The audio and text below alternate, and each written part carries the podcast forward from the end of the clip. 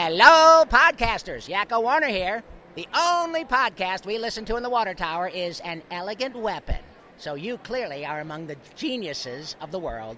Good night, everybody! An Elegant Weapon is brought to you by Nemesis Studios. An elegant weapon for a more civilized age.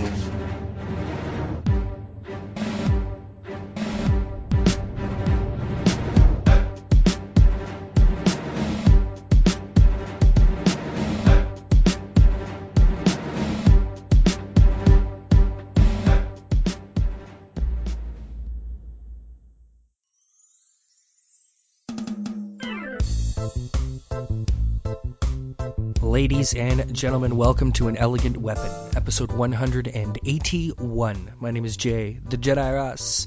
How are y'all doing, kids? It's a sad day today in the world. As I record this intro, I woke up this morning to the news that the Starman himself had died. That's right. David Bowie passed away at age 69 crazy, crazy shit. I myself was never a super David Bowie fan. I appreciated David Bowie and I liked all the hits and the fun stuff, you know, changes and Rebel Rebel. You can't not love all that straight up rock and roll shit. But I know he was spacey and I know he was awesome and I know he was heavily influential to a hell of a lot of artists out there. So our condolences to his friends and his families and all of you, his fans out there. Uh, hopefully he's out there. He's playing amongst the stardust. So here we are, our second show of 2016. Hope you all enjoyed my chat all the way over to Australia with Mr. Mike Speakman on last week's episode. You can still check out Carmen on Comixology from Source Point Press. That is correct. So, things are lining up to be an incredible year for us here at An Elegant Weapon, uh, specifically our con schedule.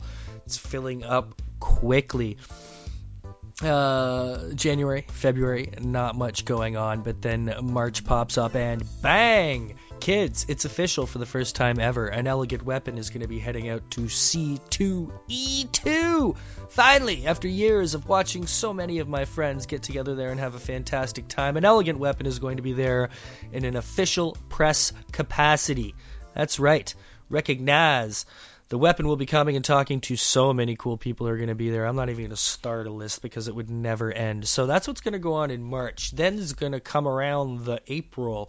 April, the return of the great Philadelphia Comic Con. You remember how much fun we had there last year, kids. Mark Dodson, Jonathan Frakes. It was a really, really good time. Uh, that was the year I got to do Graham Revill's very first panel ever. Ever. The original Emperor from Empire Strikes Back. Uh, that was incredibly, incredibly cool. Got to know Christy Carlson Romano, uh, Kim Possible herself, uh, uh, very well, and we did a panel with her. It was a super, super cool year, and this year is shaping up to be even better. Again, an elegant weapon will be there, podcasting and probably doing a little bit of panel a moderation. So it's going to be good times indeed. Also, we're hoping that our good man, the El Hawkes, can make it out from the Denver area, and uh, we'll have a little bit of a pointers, points of interest podcast party going on down in Philly. Rocky Town, USA. So that's what's happening in April. Then May. May, the con of the year for me, personally, kids. Motor City Comic Con. Uh, I, I, I look forward to this one every year like you can't imagine. So many, so many amazing, good, close special friends that we've made down in Michigan. So Motor City, a big deal. Look out for that one. And of course, we'll be there as well, official press capacity, doing all that kind of good stuff. Well, hopefully, actually. Application hasn't uh, quite come up for that one yet, but I'm just hoping that uh, three times a charm with our third year there. So, Motor City Comic Con in May. Then what happens after May? June! June is chock full of stuff. Uh, we're hoping to get to the Niagara Falls Comic Con for the first time because it's a shame we haven't been there yet, being a local con. Uh, it's not actually that old. It's only a couple years old, but it's a, a lot of people have a super cool party there. I've been hearing nothing but good things coming out of the Niagara Falls Comic Con. So we're going to try to get our butts out there in June. But then a little bit after that, a couple weeks, guess what? We're going back to Denver. Denver Comic Con. That's happening in June too. Uh, then there's July. We'll probably take it in July. We'll probably recoup from like four months of crazy con carnage. But then, after that, rolls around August, the end of August, the beginning of September. That's right, 2016's edition of Fan Expo Canada. So it's looking to be a really, really fun, fantastic year. I can't wait to bring you as much wonderful pod conversation from as many cool, interesting, and autistic people as I possibly can. We got a bunch of shows in the bank right now with some fucking incredible guests that I can't wait for you to hear. I had so much fun talking to a few of them. This week, is no different. This week's episode features someone who's been on the show before several times, but always at a convention and in that kind of capacity. So this time, we're actually going to spend an entire hour sitting down with someone who is not only an amazing artist, an incredible creator, but one hell of a fantastic fellow. Uh, I consider him a very, very good, close personal friend at this point. He's an inspiration to all. He is the artist behind My Little Pony, one of them at least. There's a few.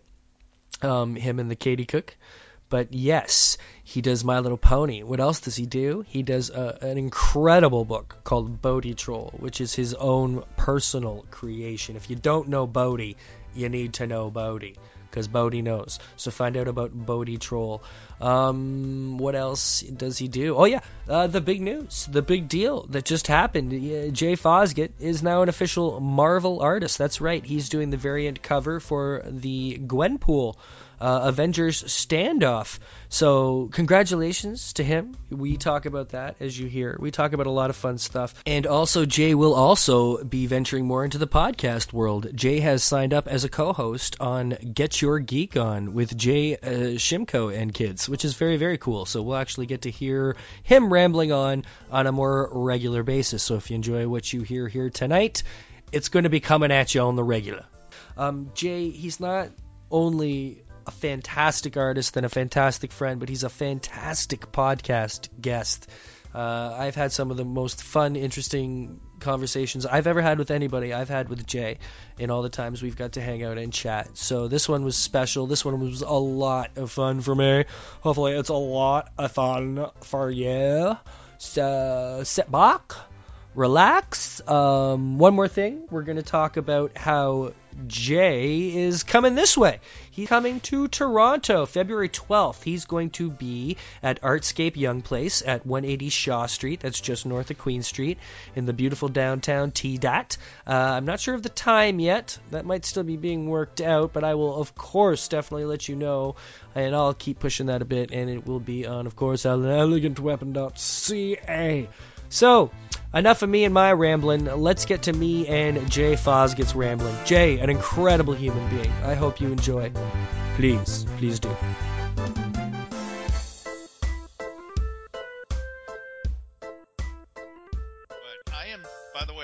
Serious about that American Gods thing I was talking to you about. I think that'd be a blast if we did something with that. I think it's a very cool idea, man. I'm I'm only a third way through the book, but I mean, there's already a couple scenes after you'd mentioned that that I was like, there's some. You know, I love the scene when he's talking to his dead wife in the hotel every Yeah. one night. Like that's that's oh, it's killer killer stuff, man. Like I'm so excited they're making a TV show. Like. Yeah. Sincerely, well, they better not screw it up because I never would have seen it as a TV show. I, I saw it as a movie, but uh, I'm I'm optimistic. So Well, whatever happened to the good old days of miniseries, man? I tell you, um, that's a good question. And like so Netflix many of these, are kind of bringing it back with Daredevil, Jessica Jones, you Yeah. know, but it's still like they're dropping it all at once. But remember the good old days when they took Stephen King books and made like you know, it, yeah, events that you had to wait for? I totally do. Yeah. Um, and and it's better when you can do them on HBO and channels like that, where you can actually have the violence and have the swearing and you know, because if you remember, Stephen King's It was on ABC back in 1990. Yeah. Yeah, and you couldn't do anything, you know, that was really in the book. Oh no, man, that book. I read that book when I was. It was the summer going into grade seven. Yeah, me too. That was So- like me too. Yeah, in between grade six and seven, I read it over the summer, and it took all damn summer. That book is epic, especially. yeah. And I'm a I'm a I'm a pretty good reader. I'm not a speed reader or anything, but I'm a competent reader. But just even steady, like for hours a night, it took forever. but it was it was an amazing experience. I mean, I think it was the first time I read a book that was like an experience, I guess. That was something that took so long, that was an endeavor, I guess you could say. You know what I mean? You know? Because I'd read a lot of the classics when I was a kid too, man. I always loved like I read Moby Dick when I was really really young. You know, Last of the Mohicans, Oliver Twist. You know, a lot of Good Dickens. for you. I stuff. couldn't get through most Dickens. I thought Dickens was dry, but I like Shakespeare. I've always dig Shakespeare, so Nice. It was always more fun to perform Shakespeare than read it, I found, but I never had a choice. These were just the books that were around. Like in my grandmother's place. Like my mom read Stephen King and my grandparents had their books and they I don't know why, but they just never really bought me kiddie books. They were just kind of like these are the books, read them, you know, like that's the best way to do it. so yeah, I kind of I kind of benefited that way. And I and plus I had comics when I was young. Comics did probably help me along, you know. Oh yeah, totally. I remember my very very first comic was a Green Lantern comic. Yeah. Which I cannot tell you what it was about, but I'm pretty sure it was a Green Lantern Corps. okay. And I remember a couple of them on the cover, but I cannot remember the story. But I just remember falling in love with Green Lantern, man. I still love Green Lantern. Like, Yeah, I had a Green Lantern Corps comic from probably 1986 or 87, somewhere in there, maybe even 88. And like, they're all on the cover, and the one guy, who's the big pink guy?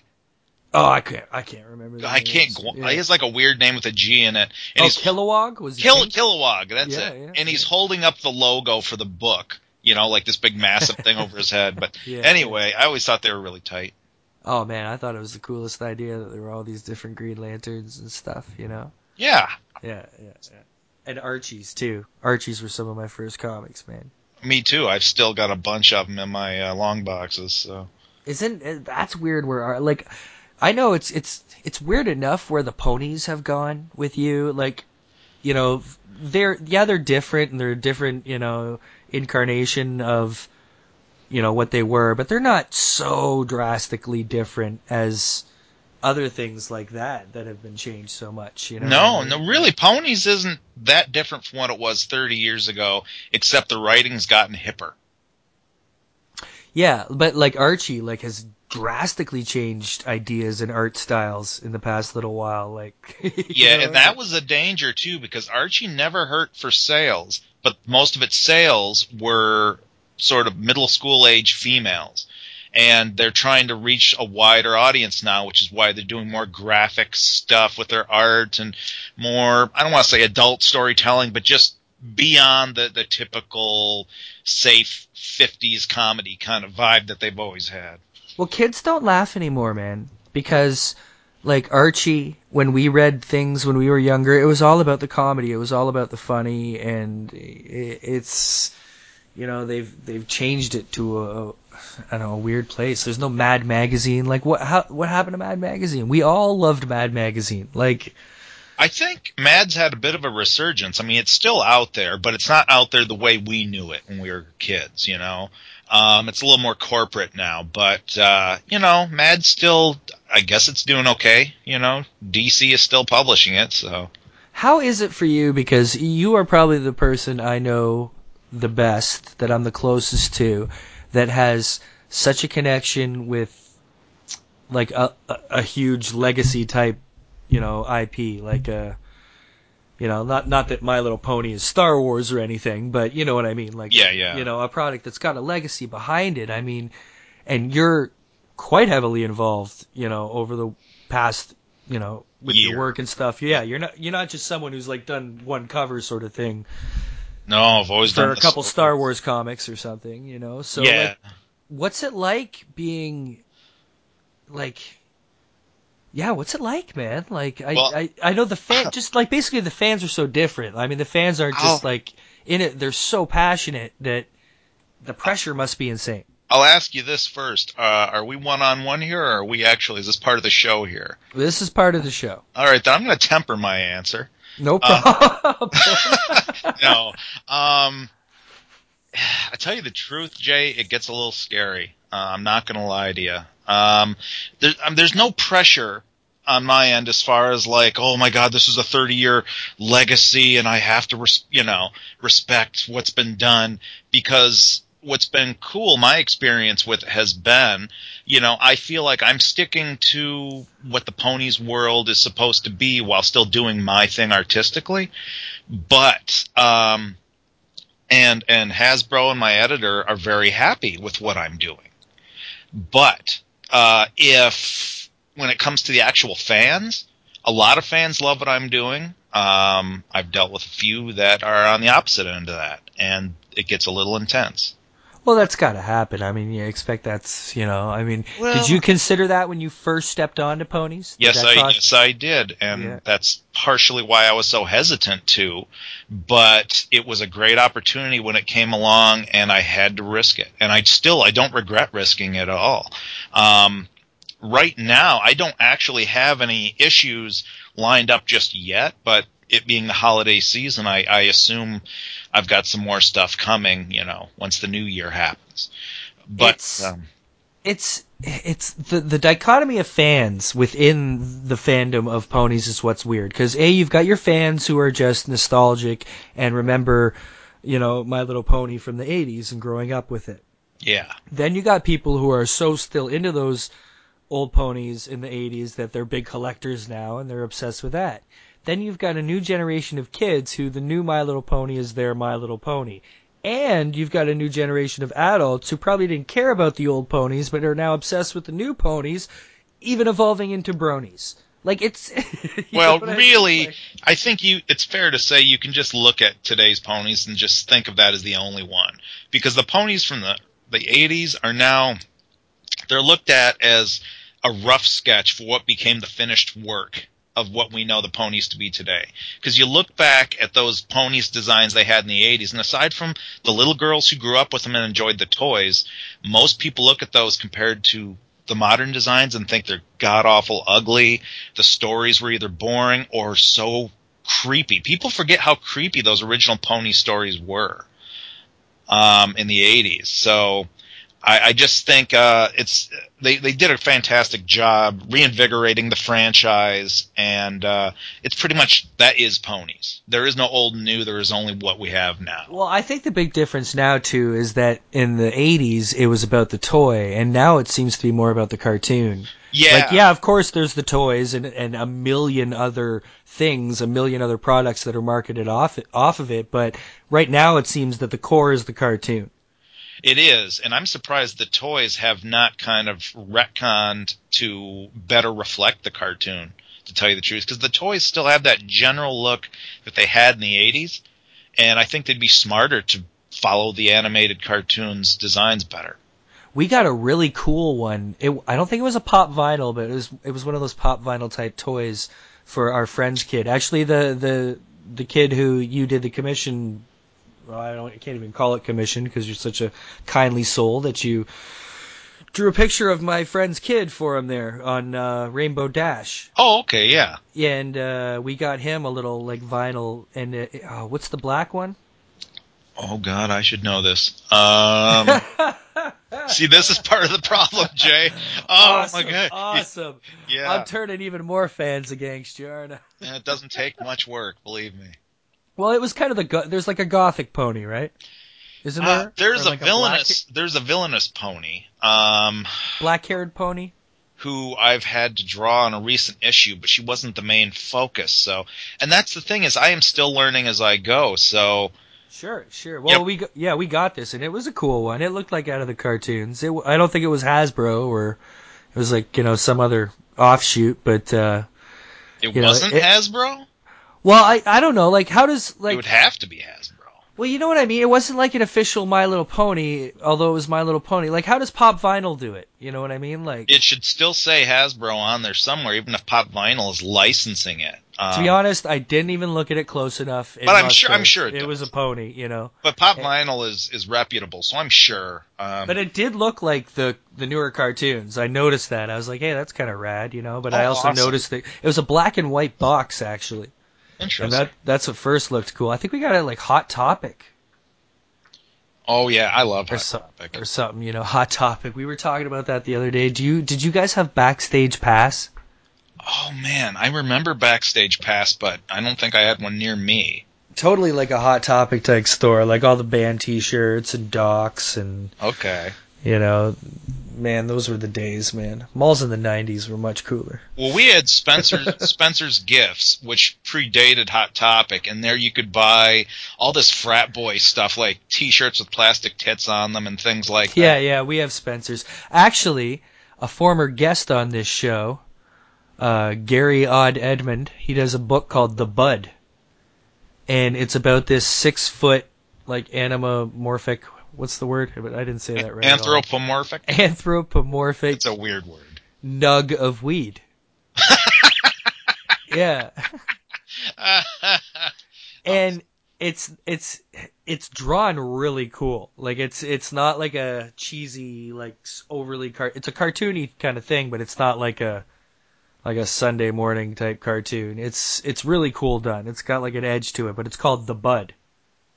And uh, he actually I don't know how he did it, but he hooked it up, and now they sell it out of Spencer's Gifts. Oh, it's so funny how they do stuff like that. The, Yeah, man. Just the weirdest. Oh my god, that's hilarious. Yeah, it's cool to find, man. You know, if you can find a certain niche, like, you know, that some comics fit niches that a lot others don't. You know, because I mean, there's there's there's counterculture comic books, but Oh, sure. not not as many as you think, or there once were. You know what I mean? you know, and I I love the old '60s and '70s underground comics, and when I broke into the industry, that's what I wanted to do, and that's why I created Dead Duck to be that sort of counterculture book. right And um, now, what I did was still pretty tame compared to some people. I mean, you know, when I was going to college, uh, I followed a lot of college newspaper cartoonists because I was one. And there was a guy from Michigan State University who did a strip called, oh God, what was it? It was basically uh, an aborted fetus. Fetus X, that's what it was called. and it was the most, oh God. It's like this guy's tr- just trying too hard to piss people off. It's not even about being clever or having something to say or even being funny. It's just like, who can I offend? Aw. And it's like, I just think that's lazy. But- It is lazy, man. It's just trying to. It, it's basically seeking attention. You know what I mean? It Like- is, you know, at least have a point or try to be entertaining or, you know, justify your your being in print. I don't know. Yeah. That's what was great about Harvey Pekar. You know what I mean? Yeah, I he didn't get along with anybody. I still maintain that American Splendor is the finest comic book movie ever made. I had to to get into it. Like I saw it a few times before I was like, okay, no, no, I get this now. Oh yeah. Because I used to be anti Pekar just because I thought, well, yeah, the guy could write his own books and and that's all great and whatever. But it was the artists who I felt that, and I used to feel this way, that the artists were what defined those books because comics is a visual medium first and foremost. But disregarding that, I had to see it several times and really get Pekar as a person to say, no, no, he's valid. This movie's valid, and you know, I'm I'm into it. It's cool. That's what I loved about it. That's what I loved about the book and then the movie was it's so he's he's putting himself so rawly out there, but it's not dressed up, it's not dressed down. It's No. it's so almost just stream of consciousness at times Yeah. that that it's hard to get. And I think sometimes the point is just that. It's like jazz. It's like Yeah, yeah, stream good. of consciousness, you know, and that's what I love about those books and those ideas. It's uh, it's it's really cool stuff, man. And Paul Giamatti's a genius. I, Oh. love him. Love yeah, like just yeah, and the way that the movie was just assembled with the mix, like actually having them in it. And like you know, just little background chats. It was yeah. I don't know. It was just so appropriately done that you gotta love it when somebody makes a movie that hits the spirit, you know. Yeah. And although you know, now that I'm, I'm sorry, I'm just having a moment in my head thinking. Having seen Star Wars is actually kind of making me rethink the statement I just made. Yeah. yeah, man. Have you seen it yet? I saw it and I absolutely loved it. I absolutely loved it as well. But here's where I'm going with uh as far as the creativity aspect of it is I think that's why I loved the prequels so much is because in a way they're George Lucas's maddening stream of consciousness. Like he doesn't think he just creates. And that's why it's a mess as far as how it was written and directed, you know, all the technical important aspects and that kind of thing. But as far as the creativeness that just flows out of his brain, splattered all over the film, is what I loved about the prequels. And I'd say that is literally the only thing I found missing from The Force Awakens. I I am on the opposite end of that, unfortunately, um, because I I don't like to to, to be uh, okay. I'm, I'm counterpoint on this. I don't like that. I would rather be on board with everybody. But my my feeling with the prequels is, you know what? If they were not at all connected to Star Wars, if they were their own thing, I think it would we wouldn't be griping about them today. But I think George had a certain responsibility for continuity that he completely disregarded when he made See, those. I disagree. I think he had no responsibility. That was his. If somebody told you you had a certain responsibility with Bodie Troll to do something that they wanted you to do, how would you take that? I think 40 years down the road of Bodie having being out there and that the general general society has has grown up with Bodie and they know it to be a certain thing. And if I'm going to suddenly come out and say, now I'm going to do something brand new with them and you guys are just going to have to accept it. Uh, no, I, I think that at that point it's in the public consciousness. I mean, we're not talking legal on paper here. We're, we're talking, I have put this art out into the world. The world has appreciated it and made it out to be this thing. And now who am I to say, well, guess what, guys? Rugs pulled out from under you. You're Now the something creator. That's who you are. You're the creator. I realize I'm the creator, but it goes beyond that though. I mean, and besides, I, I think it's giving George too much credit to say, but it's a work of art and blah, blah. No, it's completely commerce, and that's the thing. And there's some new interviews coming out these days that contradict all his lofty BS about, you know, uh, all the, the artistic thought process and stuff that went into the original trilogy and certainly that went into the prequels. And I love Star Wars, so it's not me condemning Star Wars, it's me condemning the, the horse shit that George was putting out there to, to justify his poor decision making. I, I can see those points. I think he is, be- you know, he's not handling it well with, a, and you know that's kind of evident. He is being a big baby right I have agreed with some of the things he said. I d- have not agreed with him actually having said them because I do agree that even though I'm strong on the creator thing and I think he had the right to do whatever he wanted with them at the time he made the prequels is now he relinquished that. Now it's it's even more in the public as you say than it it could have ever been. So I think this is poor timing. I think it's it's poor etiquette. I think uh, you know I I don't it, it's a little bit crass and I think he should have just faded away because that was the decision he made even though I do appreciate about the prequels a lot of the crazy shit that I understand is not what the fans wanted. I get that, and that's totally cool. And I loved The Force Awakens. I am in no way. I, I mean, I cried with everyone else, right? Like it's exactly what I wanted to. All I realized after I saw it, nothing negative on the movie itself, but I thought to myself, I'm gonna kind of miss my Jedi. You know what I mean? I'm gonna miss my temples. I'm gonna miss my epic battles. I'm gonna eh, miss my fat, mad, fast kendo style lightsaber duels. And I can see that. I mean, that was That's that all was, I'm saying, That was know? that was one of the hits of the Yeah. prequels. I agree. Yeah. I think Darth Maul was a brilliant villain, and one of the big mistakes of those prequels was bumping him off after that first movie when he had oh, for sure. he should have been the villain for all three. Yeah, yeah. Um, and that was a mistake. But no, when I say, you know, and I, I, I think this is the misunderstanding. When when I say that George was ignoring continuity, I don't just mean he didn't have a right to try new things. What I'm saying is that he ignored plot points and things that he had made in those original movies and kind of negated so much stuff. that- Absolutely, yeah. you No, know, I- and yeah, I just I agree 100% with that. and that was my frustration, you know. I didn't care that you had some oh my god, that stupid character from the second one that was trying to sell weed in in that bar and they're called That death, was one of my most hated moments. death sticks or Yeah, some shit. yeah, I just yeah. thought that was so lame. Um, here's here's what I always say. I say George Lucas is a fantastic plotter. Like he comes up with great plots, hands them off to a different screenwriter and different director, and they're usually gold. Indiana Jones, Empire.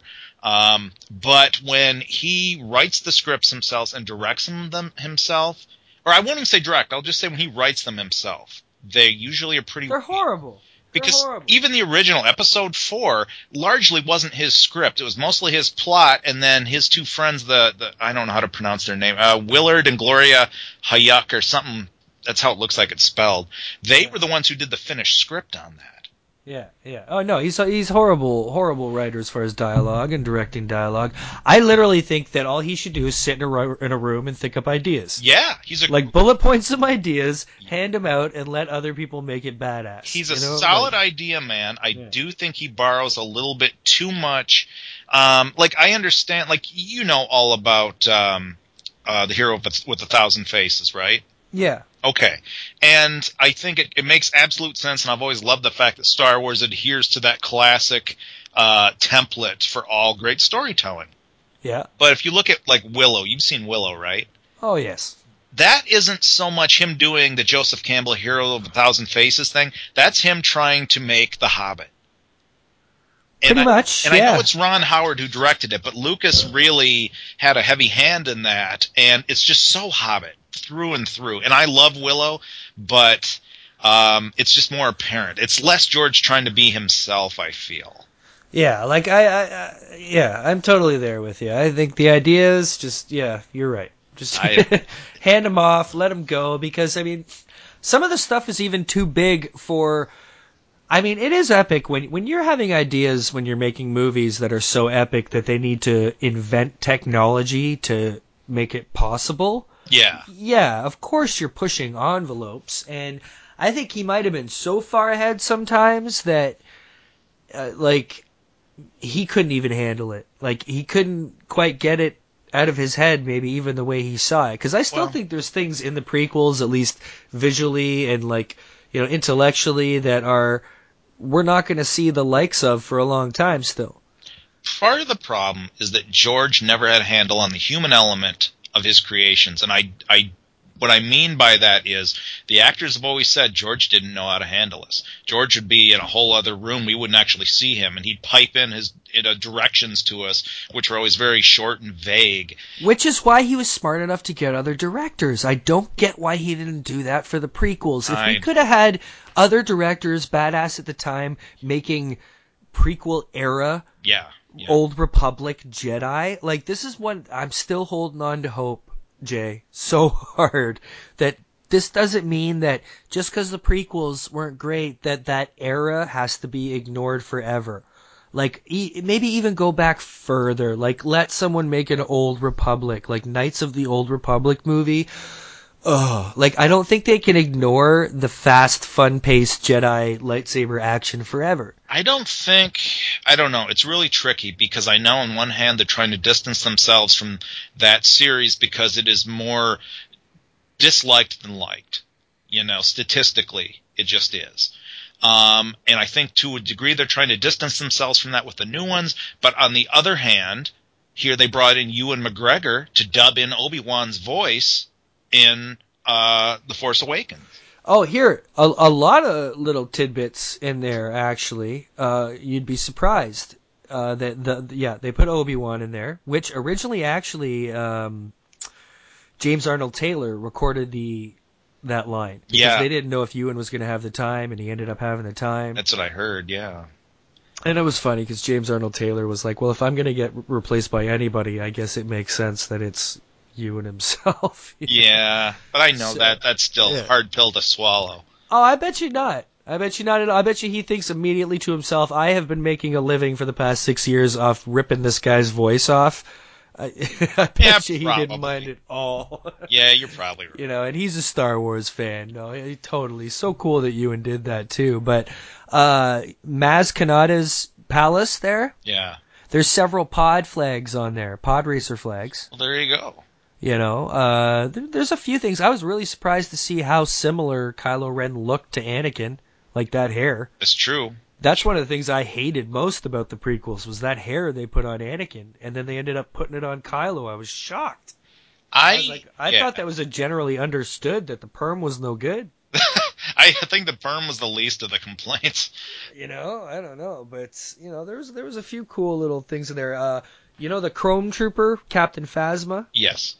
Her chrome armor is made from an from uh one of Emperor Palpatine's old Naboo ships. Oh, okay. Like remember in Phantom Menace when they stole the princess and they flew away in Yeah. the Queen's ship and it was all silver? That metal is what her thing's made from, her armor. well, I'm So, you know, there's there's a few little cool and I am more than anything this movie got me so stoked for the next one. Yeah. I am way more excited about episode 8 than I ever was about episode 7. Like, knowing now, okay, there was an academy. Okay, that he was training a bunch of Jedi. Sure, it went wrong, but whatever. I'm liking where this is going. Yeah, I am. Well, I mean, I like I said, I loved this new one. I I feel like it's the heir apparent to the first three, um, and and when I say the first three, I mean four through six. Stupid numbering system, but we'll see. But yeah, and and I feel like you know people who were complaining that oh it's just a remake of A New Hope, and it's like no, everything in Star Wars was always meant to be cyclical, where you have reoccurring themes, Yes, but they come but through with different the- characters and. this was a tad much. I this was disagree. this wasn't quite as cyclical as it was uh, uh, at times a mirror image. You guys, No way. Come No on. way. Don't make me to the point where they made fun of it, where Han said himself, "There's always a way to blow it up." Like, you know, You know what though? That's that's good humor. That's not that's not fucking C3PO saying, "Oh, what a drag" when his head's getting pulled across in an action scene in Yeah. what was it, the second of the prequels? See, I like the beginning a lot more than I like the end. I felt that the e- the beginning was more fresh and original than where it went to in the end. I felt that they spent the whole movie looking for Luke to get to the point where they kind of just threw in, "Oh wait, we got to blow up this Death Star while we're at it," and then go find Luke. I I, thought it might have been cool if they just kept going with where they were going, and the whole way along was an adventure, and then they earned it at the end to find Luke. You know. You know, you still could have had the Han and Kylo scene and all that, but just the actual literal having to blow up of a planet, that I felt, you know. But I mean, that's that's just that's quibbling, you know. That's that's it was a gorgeous, gorgeous thing. It's got me ridiculously stoked for uh, episode eight. You know, the monastery, the Jedi Temple at the end there. Mm-hmm. That's a real place. Yeah, it's in Ireland. Yeah. Yeah. Oh man. I guess Like- uh, uh, Mark Hamill almost fell down those stairs, and his Sherpa or whatever he had Yeah. saved his life. Man, if there's any towns nearby there, they are about to get a nice swell in economy, you know. Oh, it's gonna be like Hobbiton in New Zealand. The fans are gonna flock to it. So Oh man, I'd like to do that, man. Just go on like a world tour yeah, of like of cool movies. I know there's one place in Mexico that's still got the Predator helicopter, like hanging in the vines beside the restaurant or something. Well, Malta still has the whole Sweet Haven set from Popeye. really? The, whole entire thing? It's a tourist uh, location. Yes. Wow, man. I would That love be that because cool. that's one of my favorites. I always kind of figured that was on a soundstage. No, no, they built it into the side of a cliff in Malta. that's why the water is pure blue. It's just gorgeous.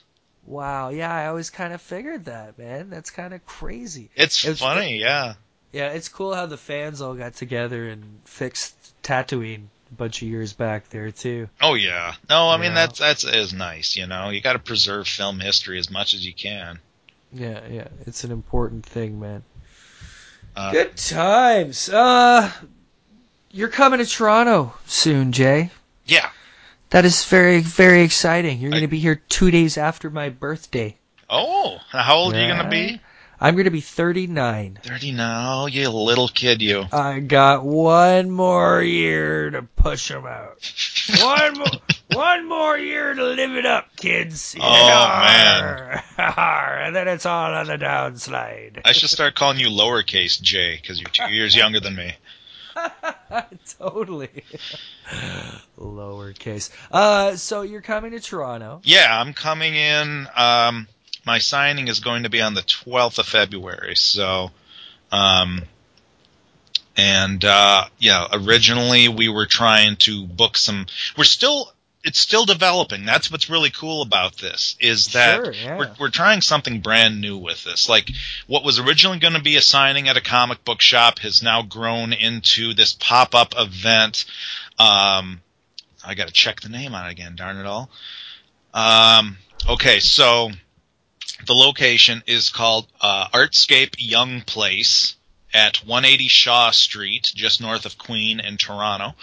And um, it is a big facility where a lot of people rent space to create art, sell art. Um, in our case, we're going to make it like a pop up convention where I'm going to be signing books. I'm going to be doing a panel. Um, I am going to be taking commissions between now and then.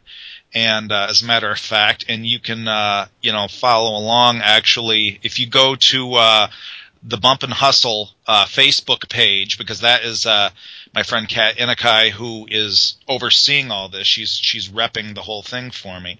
Um, that's her Facebook page. So she's taking commissions on my behalf. People can reach out to me at Jay Fosgitt on Facebook or whatever. And so we're bringing these all in, um, and people will be able to pick up their commissions at the event. And uh, I was actually going to talk to you, Jay, um, and if you're at all available during that Oh, I'm time. fucking there. I'm fucking there. We're gonna pod the shit out of this whole goddamn fucking experience. Well, if we do a panel like is being discussed, you could be the moderator again. I would be honored, pleasured. It would be amazing. I yeah, was telling her how great a job you did uh, Oh, aw, at Fan. Expo. So That was fun though. That was uh that was made easy by a you guys being awesome and knowledgeable to talk about what you talked about and uh, a packed room always feels good. I've never For- done a for- packed room before that. Oh, for me it's a buzz, man. If that room's packed, I can't wait to get yapping. I'm just like, oh, this is gonna be great. And uh, the the just the questions uh, were fantastic. You know, people were engaged. People were, you know, taking notes. People are taking notes off you guys. That's Like- intense. When they're You taking know? notes, I'm like, oh god, I better not say anything dumb. So well, they really should because uh, oh, thank God, I just remembered to talk about this because you imagine if we had forgotten to mention Marvel artist Jay Fosgitt. oh yeah, yeah. What the neat. Jesus shit? So uh, go ahead, tell the world. Even though we've the world already knows this is already news that's out there, but you're an so. Avengers artist now. Uh, I've been in talks with Marvel for the last four or five months uh, about doing some work with them. Um, I'd been sending artwork back and forth, and I've uh, had some editors there who are interested, and they finally found the right project in a Avengers spinoff um, that is coming out March second. Uh, it's called Avengers Standoff. And the issue that I did a cover for features their new character Gwenpool, who is uh, I don't like to say it's just a female Deadpool because there's a lot more to her than that. She's a fascinating character, but that is the most simple way of putting it. Okay, first of all, wait, where did she come from? Gwenpool is like, is this a Gwen Stacy combination? It Like- is not. I mean, it the name is a play off on the whole Gwen Stacy slash superhero thing, the Gwen Stacyfication of superheroes that they'd been doing up Oh, okay. but I it is not. Gwen Stacy. It is a is an actual girl whose name is Gwen Poole, P O O L E, and she she lives in our world, the real world, and somehow she ends up over in the Marvel universe, and she thinks she just has like a a, a pass card to do whatever she wants, so she starts doing all this crazy Deadpoolish stuff with her katana blades and everything, and and uh, it's That not sounds great. it's so far from from what I've seen of it. It's it's a blast. And So you say you were talking to Marvel for like four or five months, eh? And that is that's just kind of okay. We're interested in working with you, but we gotta. It just takes that long for the right thing to come around the corner. or- That's exactly it. Because Yeah. I mean, if you're familiar with my artwork, it's I have a very cartoony sort of animatorly style, which um, at least up until recently has not been the Marvel style. I mean, Marvel is the classic superhero style, and thanks to guys like Humberto Ramos and Skottie Young, Marvel is now much more open to different kinds of art, more cartoony art. And so they said, we want to find just the right project to break you in on. And um, because Gwenpool's just such a nut, and I'm good with humorous stuff, and I have that cartoony style, I, it, it was a great fit as far as I was concerned. Oh, it's gorgeous, man. It turned out fantastic. Thank like, you. It Yeah. looks absolutely phenomenal. Like, you know, just the kind of thing you like to stare at and smile. You know, it's. I was going to ask you, as much as this is your style, which you are, su- you know, such a master of, do you ever? I'm sure you can in some way, but do you ever go completely against your style? Like, w- will you on your own just ever draw a Spider-Man proper or a Superman proper? um, I don't. Proper is the wrong word. No, Not that I- what you do no, isn't no. proper, but but I totally You get what you're asking. like Kirby style. Do you, do you ever try Kirby style type? yeah, I heroes, mean, you know? Uh, it's one of the things I'm fortunate in that I can ape other styles, or not. Even, I I can ape existing styles, or I I have many original styles in my own toolbox, so to speak. Um, so yeah, I mean, I can do different stuff, but as far as being more illustrative in the proper anatomical sense, I can do it. It's more difficult, and I don't have as much fun at it, so I don't do it as often. Um, I would say uh, I've the closest I've come was a pinup I just did for Casey Pierce's new book, Oh. Nora. Thank God you brought that up too. There's so much Fosgittness to talk about. Yeah, there's a few things out there right now. Let me tell you. Um, Yeah. Casey's one of my best friends, and this book is just going to be amazing. It's coming out through Source Point Press, and she's unveiling it at C2E2 this year. This is so far the most hyped thing that any of you out there should be paying attention to coming in 2016. Yeah, Is Nora by Sean fucking Seal and Casey Pierce. That's that's just insane, insane. it's going to be amazing. And but uh, yes, back to your pinup. It's it's it's something any any absolute ultimate 1930s, 40s, 50s, 60s, 70s Disney fucking animator master would fucking look at and be like, right fucking on. Oh, thank you. I It's- really appreciate that. Um, I thought when I first saw it, like I, obviously you know your eyes go to the picture before you realize, you know, before you're reading about what it is. oh, okay. Hold on a sec here. Declan would like a turn to talk. This is my friend Jay. Say hello into the microphone. Hi, Jace. Hi, how are you? Good. Good. Are you on your dad's show? Um, Yes. yes. Cool. Were you you? remember Bodie Troll? Bodie Troll. This is the guy who draws Bodie Troll and the My Little Ponies for Kingston. Isn't that cool? Yes. Awesome. Are you good? Are you gonna go back upstairs now? Not right now. Oh, not right now. Okay. Well, Your there listenership just went through the roof.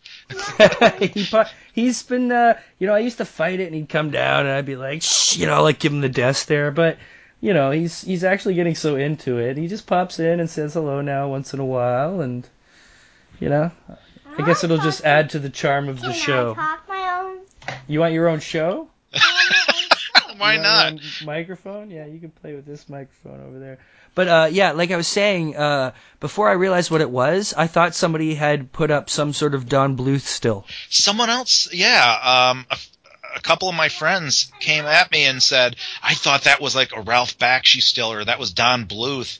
And I said, "Well, I tried something different. I, I just drew it in pencil."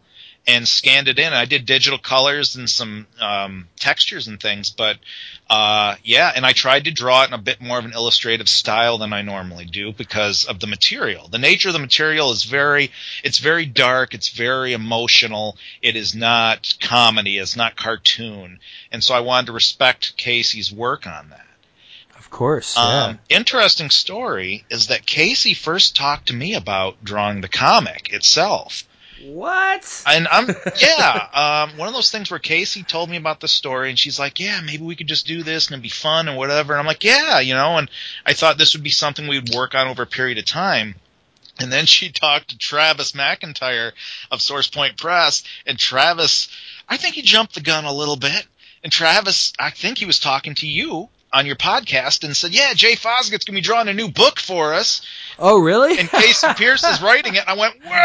I don't even remember. I, I think maybe I'm wrong, but I thought it was on. on Oh no, it could have happened. It totally, but Tra- at any Travis has rate, yeah. popped up a few times. So he kind of blindsided me with that, and I said, "Case, I can't commit to an ongoing series right now. I got ponies and Bodie, and and I was talking with Marvel at the time, and I didn't know what was going to happen there. So I said, but if you'll keep me in mind for a pinup, I would be more than happy to do that. So which was okay? I knew we were gonna get this surprise pinup right for Christmas, and you know Casey been talking about it, and I was very excited to see who and what. Last person I would have honestly guessed was you. And in, in no negative way, just because obviously you are so regularly not involved in something of that darkest style. And then when it was you, it was like, oh, here we go. I do well with dark. People don't realize. Uh, Oh, yeah, how much no, stuff I yeah. used to do. I mean, not even Dead Duck, but you know, I love horror and and uh, Uh, well, you're uh, Necro. Oh, Necronomicon. Well, it's hard to pronounce. Necronomicon. Necronomicon no, Necro- which Necronomicomics. which is a parody, and that's still cartoony, even with the implied violence and whatever. It's still goofball cartoon stuff. Okay, hold on, hold on, Jay. Hold on, come on, hold on. Can you say Necronomicomics? Necronomic comics. Good job. Even even better than you. I know. you should teach you to speak. awesome. But yeah, no, I know you've always been a fan of such things, which was why it was like it wasn't like no, this doesn't make sense, but it was more like oh, cool, like you know, like Yeah. I love to see it. Yeah, what were those graphic art things you did for somebody once for a show or something that were very like uh, Art Deco? Art Deco. Do you know what I'm talking about? They were like posters for something. Oh, oh, I think I know what you're talking about. Um, And I don't know if you, if you necessarily drew them or if Maybe. you did it all digital. Do you know what I'm talking th- about? I had done a couple play posters. Like one of my friends, Jeremy Motes, is a playwright in Minneapolis. He had done a couple one man shows, and I think I had three years in a row I did the posters for those, and I did them digitally, and they were meant to be very 1950s, 1960s Yes. feel. And so yeah, yeah, so I did those, and then I just recently did a book cover for another play uh, written by a, a gentleman here. I, I don't know if he's in Michigan or Illinois. Uh, but I was hired to do that, and same thing, same sort of flat, graphic, 50s jazzy kind of feel to it. Oh, dude, I loved those. Those are some of the, the favorite things I've ever seen you do. Dang, I love working in that style, um, and I'm I'm trying to do more of it as projects ap- apply to that style. Yeah, dude, I'd, I'd love to see more of that type thing in the future from you. So. Thank you. Well, did you Uh, yeah. go ahead? Go ahead. I'm sorry. no, after you. Oh well, did you ever see the comic story I did for um, uh, my friend Heather Antos did a crime anthology called Unlawful Good, and it came out about a year ago. And I did an eight-page story that I wrote and drew. Hello. What Sorry. Are you doing? okay, buddy. At this point. Okay. okay, tell him something quick. Hello. What are you doing today? Oh, it doesn't. Yeah. It's, listen, we're we're gonna get the the Declan show going later on, okay, bud? But we're I'm gonna get you to run upstairs right now. Okay. It's all right. We're actually we're gonna be done soon. Don't give me your pouty face. I'll come and we'll build some Lego and all that good stuff. All right. Or you can sit there and pout as long as you pout quietly. I'm okay. pouting over here, so it's so yes, so sorry, uh, an eight-page story. Uh, no, I, I didn't know about this. I'd love to check it out though if it's available. I'll anywhere. have a couple copies in Chicago. I'll make sure you can see it. But it's all done in that 50s 50s style, but much more cartoony. Like uh, imagine Rocky and Bullwinkle in that kind of animation style. So Oh, I love it, man. I love it. It's uh, it's great. Um, Jay, yeah, it's been a great year, and it seems like it's going to be an even more exciting year, 2016. oh, there's a lot of things happening with a lot of people, and I'm looking forward to it. And you're going to be starting that whole adventure off right here in the T dot. Yeah, it's my homecoming. Everyone, which is a, a, very exciting thing. We at least uh, we have to get you down. Uh, hopefully, we can, I can you can pencil me in a few hours of J time because as much as you've been to the Canada, you still ain't been to the hood, and you still ain't spent any time in the L5J, sir. I want to come over to Mississauga and spend some serious time. I sincerely do. I want to go over to Hamilton too. Hamilton. I love drive. I, everyone I tell that to, they think, "What the hell's he talking about?" But I drive by Hamilton going to Toronto. I'm like, "That's so cool! It's like in a valley, and it's all neat looking."